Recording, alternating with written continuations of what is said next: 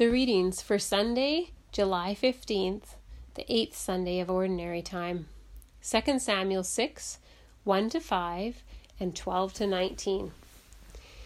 David again brought together out of Israel chosen men, 30,000 in all. He and all his men set out from Baalah of Judah to bring up from there the ark of God, which is called by the name, the name of the Lord Almighty, who is enthroned between the cherubim that are on the ark. They set the ark of God on a new cart and brought it from the house of Abinadab, which was on the hill. Uzzah and Ahio, sons of Abinadab, were guiding the new cart with the ark of God on it, and Ahio was walking in front of it. David and the whole house of Israel were celebrating with all their might before the Lord, with songs and with harps, lyres, tambourines, sistrums, and cymbals. Now King David was told, the Lord has blessed the household of Obed Edom and everything he has because of the ark of God. So David went down and brought up the ark of God from the house of Obed Edom to the city of David with rejoicing. When those who were carrying the ark of the Lord had taken six steps, he sacrificed a bull and a fattened calf. David, wearing a linen ephod, danced before the Lord with all his might, while he and the entire house of Israel brought up the ark of the Lord with shouts and the sound of trumpets. As the ark of the Lord was entering the city of David, Michal, daughter of Saul, watched from a window, and when she saw King David leaping and dancing before the Lord, she despised him in her heart. They brought the ark of the Lord and set it in its place inside the tent that David had pitched for it, and David sacrificed burnt offerings and fellowship offerings before the Lord. After he had finished sacrificing the burnt offerings and fellowship offerings, he blessed the people in the name of the Lord Almighty. Then he gave a loaf of bread, a cake of dates, and a cake of raisins to each person in the whole crowd of Israelites, both men and women, and all the people went to their home. Psalm 24 The earth is the Lord's, and everything in it, the world, and all who live in it. For he founded upon the seas and established it upon the waters. Who may ascend the hill of the Lord? Who may stand in his holy place? He who has clean hands and a pure heart, who does not lift up his soul to an idol or swear by what is false. He will receive blessing from the Lord and vindication from God his Savior. Such is the generation of those who seek him, who seek your face, O God of Jacob. Lift up your heads, O you gates, be lifted up, you ancient doors, that the King of glory may come in. Who is this King of glory, the Lord strong and mighty, the Lord mighty in battle? Lift up your heads, O you gates, lift them up, you ancient doors, that the King of glory may come in. Who is he, this King of glory? The Lord Almighty. He is the King of glory.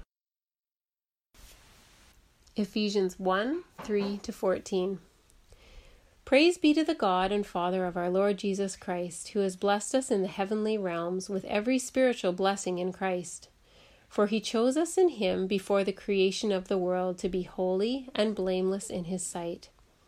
In love, he predestined, predestined us to be adopted as his sons through Jesus Christ in accordance with his pleasure and will to the praise of his glorious grace, which he has freely given us in the one he loves.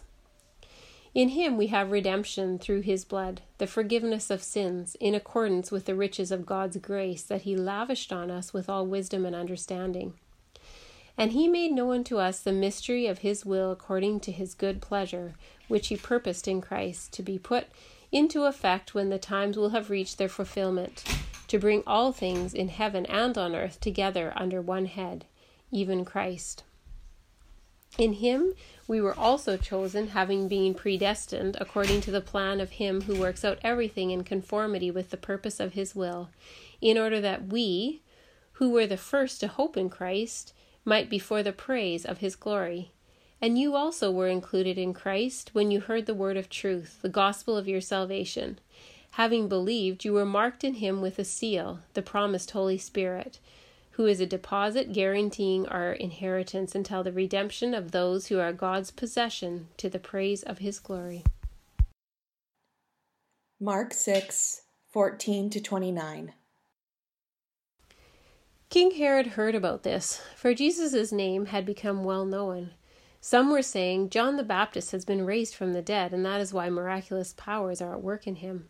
Others said he is Elijah, and still others claimed he is a prophet, like one of the prophets of long ago.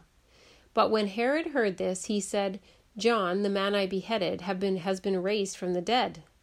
For Herod himself had given orders to have John arrested, and he had him bound and put in prison. He did this because of Herodias, his brother Philip's wife, whom he had married. For John had been saying to Herod, It is not lawful for you to have your brother's wife. So Herodias nursed a grudge against John and wanted to kill him. But she was not able to, because Herod feared John and protected him, knowing him to be a righteous and holy man. When Herod heard John, he was greatly puzzled, yet he liked to listen to him. Finally, the opportune time came. On his birthday, Herod gave a banquet for his high officials and military commanders and the leading men of Galilee. When the daughter of Herodias came in and danced, she pleased Herod and his dinner guests. The king said to the girl, Ask me for anything you want, and I'll give it to you. And he promised her with an oath, Whatever you ask, I will give you, up to half my kingdom. She went out and said to her mother, What shall I ask for? The head of John the Baptist, she answered. At once the girl hurried into the king with the request I want you to give me right now the head of John the Baptist on a platter. The king was greatly distressed, but because of his oaths and his dinner guests, he did not want to refuse her, so he immediately sent an executioner with orders to bring John's head. The men went, beheaded John in the prison, and brought back his head on a platter.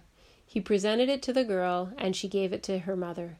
On hearing of this, John's disciples came and took his body and laid it in a tomb.